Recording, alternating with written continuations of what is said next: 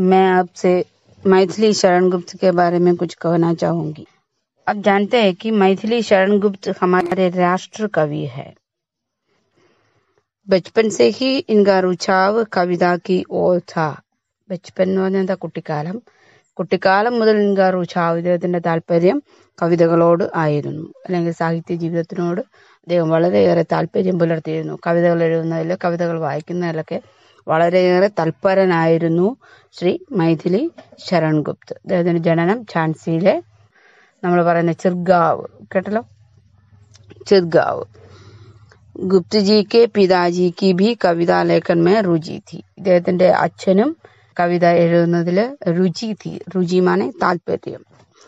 उन्होंने तथा आचार्य महावीर प्रसाद द्विवेदी ने इनके काव्य संस्कारों को प्रोत्साहित किया। उनके पिताजी और महावीर प्रसाद द्विवेदी इन दोनों ने इनके काव्य संस्कारों को प्रोत्साहित किया।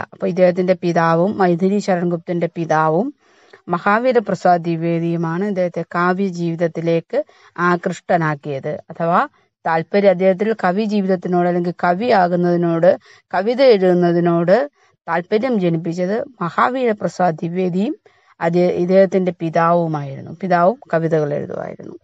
അപ്പോൾ നമ്മൾ പറഞ്ഞത് മൈഥിലി ശരൺ ഗുപ്ത് കാ ജന്മ ഝാൻസിയിലെ ചിർഗാവ് ഗാവ് മേ ഹുവാ താ. ഇൻകെ പിതാ കി ബി കവിതാ ലേഖൻ മേ രുചി തി. പിന്നെ അദ്ദേഹത്തിന് നമ്മളെന്താ വിളിക്കുന്നത്? രാഷ്ട്രകവി എന്നാണ്. അതായത് ഗുപ്ത്ജി അനേക വർഷവും തക്ക് രാജ്യസഭാക്ക് സദസ്യ രഹേ. അനേകം വർഷങ്ങൾ അദ്ദേഹം നമ്മുടെ രാജ്യസഭയിലെ മെമ്പറായിരുന്നു, സദസ്യ മെമ്പർ, അംഗം. अनेक वर्षों तक राज्यसभा के सदस्य रहे। उन्हें राष्ट्र कवि की उपाधि से भी सम्मानित किया गया, राष्ट्र कवि की उपाधि से भी सम्मानित किया. അദ്ദേഹത്തിന് ഈ പദവി, ഈ ഉപാധി നൽകി സമ്മാനിത കിയ, ആദരിച്ചിട്ടുണ്ട്, ബഹുമാനിച്ചിട്ടുണ്ട്. മൈഥിലി ശരൺ ഗുപ്തക്കോ കിസ് ഉപാധി ദേക്കർ ഹംനെ സമ്മാനിത കിയ ഹൈ എന്ന് ചോദിച്ചാൽ എന്ത് പറയും? രാഷ്ട്ര കവിക്ക് ഉപാധി. അപ്പോൾ നമ്മൾ ഇതുവരെ പറഞ്ഞത് മൈഥിലി ശരൺ ഗുപ്ത് കാ ജന്മ ഝാൻസി കെ ചിർഗാവ് ഗാവ് മേ. ഉന്നെ കാവ്യ जगत की ओर प्रेरणा दिया, प्रोत्साहन दिया महावीर प्रसाद द्विवेदी और गुप्त जी के पिताजी दोनों ने, और उन्हें वे अनेक वर्षों तक राज्यसभा के सदस्य रहे. उन्हें हम राष्ट्र कवि की उपाधि देकर सम्मानित किया था. त्रेरियालो आगरा विश्वविद्यालय ने उन्हें D.Lit की मानद डिग्री प्रदान कर स्वयं को गौरवान्वित किया. अदायद ആഗ്ര വിശ്വവിദ്യാലയ അദ്ദേഹത്തിന് D.Lit ഉപാധി നൽകി, D.Lit ഉപാധി, ബഹുമാന പുരസ്കാരം നൽകി. പല യൂണിവേഴ്സിറ്റികളും പല പ്രമുഖർക്കും ഇത്തരം അവാർഡുകൾ, ഇത്തരം സ്ഥാനങ്ങൾ നൽകാറുണ്ട്, അവരുടെ സേവനങ്ങളെ പ്രകീർത്തിച്ചുകൊണ്ട്.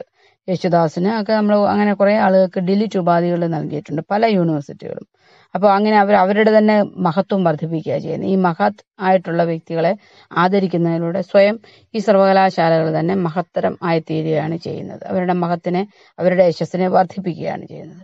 അപ്പോൾ അതുപോലെ തന്നെ D.Lit ഉപാധി നൽകി ആഗ്ര സർവകലാശാല അദ്ദേഹത്തെ മാനിച്ചിട്ടുണ്ട്, അതിലൂടെ ആഗ്ര സർവകലാശാല തന്നെ മാനിക്കപ്പെട്ടിട്ടുണ്ട്. അപ്പോൾ ആഗ്ര വിശ്വവിദ്യാലയമാണ് അദ്ദേഹത്തിന് D.Lit ഉപാധി നൽകിയത്. സാകേത് എന്നൊരു കാവ്യമുണ്ട് അദ്ദേഹത്തിന്റെ. സാകേത് पर उनको हिंदी साहित्य सम्मेलन की ओर से मंगला प्रसाद पारितोषिक दिया गया था. സാകേത് എന്ന് പറയുന്ന അദ്ദേഹത്തിന്റെ കാവ്യമുണ്ട്, അതിൽ ഹിന്ദി സാഹിത്യ സമ്മേളൻ की ओर से, हिंदी साहित्य സമ്മേളൻ നൽകിയ മംഗള പ്രസാദ് പാരിതോഷികം ഉണ്ട്. സാകേത് എന്ന കൃതിക്ക് ഹിന്ദി സാഹിത്യ സമ്മേളൻ മംഗള പ്രസാദ് പുരസ്കാരം നൽകി അംഗീകരിക്കുകയുണ്ടായി. आपकी रचनाएं भारतीय संस्कृति के प्रति गहरी निष्ठा तथा राष्ट्र के प्रति प्रेम से ओतप्रोत है. അദ്ദേഹത്തിന്റെ രചനകൾ ഭാരതീയ സംസ്കാരത്തിനോടും അതിനോട് വളരെയേറെ ആഴത്തിൽ നിഷ്ഠ പുലർത്തിയിരുന്നു, ആഴത്തിൽ ആദരവ് പുലർത്തിയിരുന്നു, പിന്നെ രാഷ്ട്രപ്രേമം സ്ഫുരിക്കുന്നവയുമായിരുന്നു. നമ്മുടെ രാഷ്ട്രത്തിനോട് ഏറെ ആദരവ് പുലർത്തുന്ന, രാഷ്ട്രപ്രേമം നിറഞ്ഞ രചനകളാണ് മൈഥിലി ശരൺ ഗുപ്തിൻ്റേത് എന്ന വൈശിഷ്ട്യം കൂടിയുണ്ട്. उन्होंने अपनी रचनाओं में पुराख्यानों को आधुनिक संदर्भों में प्रस्तुत किया है. അദ്ദേഹം അദ്ദേഹത്തിന്റെ രചനകളില് പുരാണങ്ങളെ എപ്പിക്കുകളെ ഒക്കെ ആധുനിക സന്ദർഭങ്ങളില് പറയാൻ ശ്രമിച്ചിട്ടുണ്ട്. അഥവാ പുരാഖ്യാനവും കോ ആധുനിക സന്ദർഭമേ പ്രസ്തുത കിയ. പുരാഖ്യാനങ്ങളെ പുരാണങ്ങളെയും അതുപോലെയുള്ള എപ്പിക്കുകളെയും ഒക്കെ ആധുനിക സന്ദർഭത്തിൽ ഇണങ്ങും വിധം അവതരിപ്പിക്കാൻ അദ്ദേഹം ശ്രമിച്ചിട്ടുണ്ട്. ഉപേക്ഷിത നാരിക്ക് പ്രതി ഗുപ്തിജിമേ അസീം സഹാനുഭൂതി ഹെ. നമ്മൾ ചരിത്രത്തില് പുരാണത്തില് ഒക്കെ കാണുന്ന ഉപേക്ഷിക്കപ്പെട്ട സ്ത്രീകളോട് നമ്മള് ഏത് കൃതി വായിക്കുമ്പോഴും അതിനുള്ളില് ഒരു മാർജിനലൈസ്ഡ് ആയ വുമൺ കാണും. അപ്പൊ അങ്ങനെ അത്തരം ഉപേക്ഷിക്കപ്പെട്ട സ്ത്രീജനങ്ങളോട്, അഥവാ ഉദാഹരണമായി പറഞ്ഞാൽ നമ്മൾ രാമായണത്തിന്റെ നായിക ആരാന്ന് ചോദിച്ചാൽ നമ്മൾ കൃത്യമായി പറയും സീതയാണെന്ന് പറയും. പക്ഷേ അതേപോലെ സീതയെ പോലെ പ്രാധാന്യം അർഹിക്കുന്ന മറ്റൊരു വനിതയായിരുന്നു ഊർമിള. സീത അനുഭവിച്ചതിനേക്കാൾ കഷ്ടപ്പാടുകൾ, അതായത് സീത അനുഭവിച്ചതിനേക്കാൾ കഷ്ടപ്പാടുകൾ എന്ന് പറഞ്ഞത് സീതയുടെ കഷ്ടപ്പാടുകളിൽ ഒരളവ് വരെ രാമൻ കൂടെ ഉണ്ടായിരുന്നു.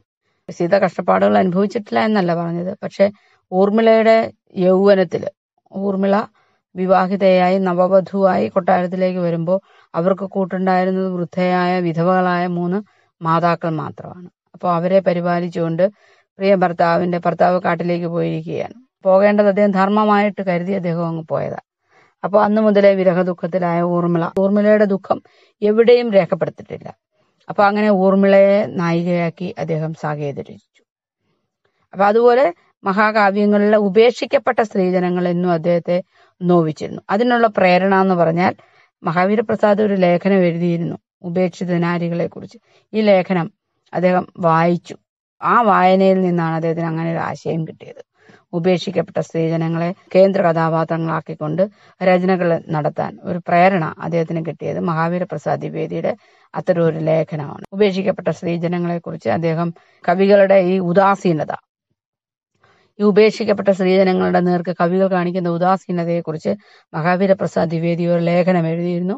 ആ ലേഖനം വായിച്ചപ്പോഴാണ് ഗുപ്തിജിക്ക് ഇങ്ങനെ ഈ ഉപേക്ഷിക്കപ്പെട്ട സ്ത്രീജനങ്ങളെ കേന്ദ്ര കഥാപാത്രമാക്കി രചനകൾ നടത്തണം എന്നൊരു പ്രചോദനം ഉണ്ടായത്. ആ പ്രചോദനത്തിന്റെ അടിസ്ഥാനത്തിലാണ് അദ്ദേഹം സാകേത് എഴുതിയത്.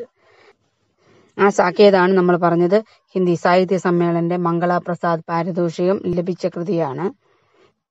പിന്നെ നമ്മൾ പറഞ്ഞത് ഉപേക്ഷിത നാരിക്ക് പ്രതി ഗുപ്തിജിമേ അസീം സഹാനുഭൂതിയെ അവരുടെ പരമ്പരാഗത ആക്ഷേപവും അഥവാ ഉപേക്ഷാവും ഉണോനെ മുക്ത് കർണേക്ക് കോശിഷ് ഭീക്കിയെ. അപ്പൊ ആ സ്ത്രീജനങ്ങളെ ഈ മഹാകാവ്യങ്ങളിൽ ഉപേക്ഷിക്കപ്പെട്ട പാർശ്വവൽക്കരിക്കപ്പെട്ട ഈ സ്ത്രീജനങ്ങളുടെ അനുഭൂതികളെ വെളിച്ചത്ത് കൊണ്ടുവന്നു. അഥവാ പാരമ്പര്യമായി അവരിലുണ്ടായിരുന്ന ആക്ഷേപങ്ങളെ അല്ലെങ്കിൽ ആ ഉപേക്ഷകളെ ഒക്കെ മാറ്റിയിട്ട് അദ്ദേഹം അവരെ കേന്ദ്ര കഥാപാത്രങ്ങളാക്കി കൊണ്ടുവന്നിട്ടുണ്ട്. അതിനുദാഹരണമാണ് നമ്മൾ പഠിക്കാൻ പോകുന്ന കൃതിയും. അപ്പൊ സാകേതും അതിന് ഉദാഹരണമാണ്. ഇന്ന് പറഞ്ഞത് ഓർമ്മയുണ്ടല്ലോ, എന്തൊക്കെയാ പറഞ്ഞേ? മൈഥിലി ശരൺ ഗുപ്ത് ഝാൻസിയിലെ ചിർഗാവിലാണ് ജനിച്ചത്. അദ്ദേഹത്തിന്റെ അച്ഛനും കാവ്യ രചനകളിൽ വ്യാപൃതനായിരുന്നു. അച്ഛനിൽ നിന്നും ആചാര്യ മഹാവീര പ്രസാദ് ദ്വിവേദിയിൽ നിന്നും പ്രേരണ ലഭിച്ചിട്ടാണ് അദ്ദേഹം കവി ജീവനിലേക്ക് വരുന്നത്. അദ്ദേഹത്തിന്റെ കൃതികൾ എല്ലാം ദേശസ്നേഹം സ്ഫുരിക്കുന്നതായിരുന്നു, ദേശത്തിനോട് അഗാധമായ നിഷ്ഠ പുലർത്തുന്നതായിരുന്നു. ആഗ്ര വിശ്വവിദ്യാലയത്തിന് D.Lit നൽകി ആദരിച്ചിട്ടുണ്ട്. അനേക വർഷങ്ങളോളം നമ്മളുടെ ഭാരതത്തിന്റെ രാജ്യസഭയിലെ മനോധി സദസ്യായിരുന്നു, നോമിനേറ്റഡ് മെമ്പറായിരുന്നു. സാകേത് എന്ന് പറയുന്ന അദ്ദേഹത്തിന്റെ കൃതിക്ക് ഹിന്ദി സാഹിത്യ സമ്മേളന്റെ മംഗള പ്രസാദ് പാരിതോഷികം ലഭിക്കപ്പെട്ടിട്ടുണ്ട്. ഭാരതം അദ്ദേഹത്തെ രാഷ്ട്രകവി എന്ന ആദരവ് നൽകിപ്പോയിരുന്നു. അദ്ദേഹത്തിന്റെ കൃതികളിലെ ഉപേക്ഷിക്കപ്പെട്ട സ്ത്രീ കഥാപാത്രങ്ങളെ നായക പാത്രങ്ങളായിട്ട് അദ്ദേഹം അവതരിപ്പിക്കുന്നുണ്ട്. പുരാണ കഥാപാത്രങ്ങളെയൊക്കെ അദ്ദേഹം ആധുനിക സന്ദർഭത്തിൽ കൊണ്ടുവന്ന് അവതരിപ്പിക്കുന്നതിലും അദ്ദേഹം മിടുക്കനായിരുന്നു. ഇത്രയുമാണ് നമ്മൾ പറഞ്ഞത്. ഓക്കെ.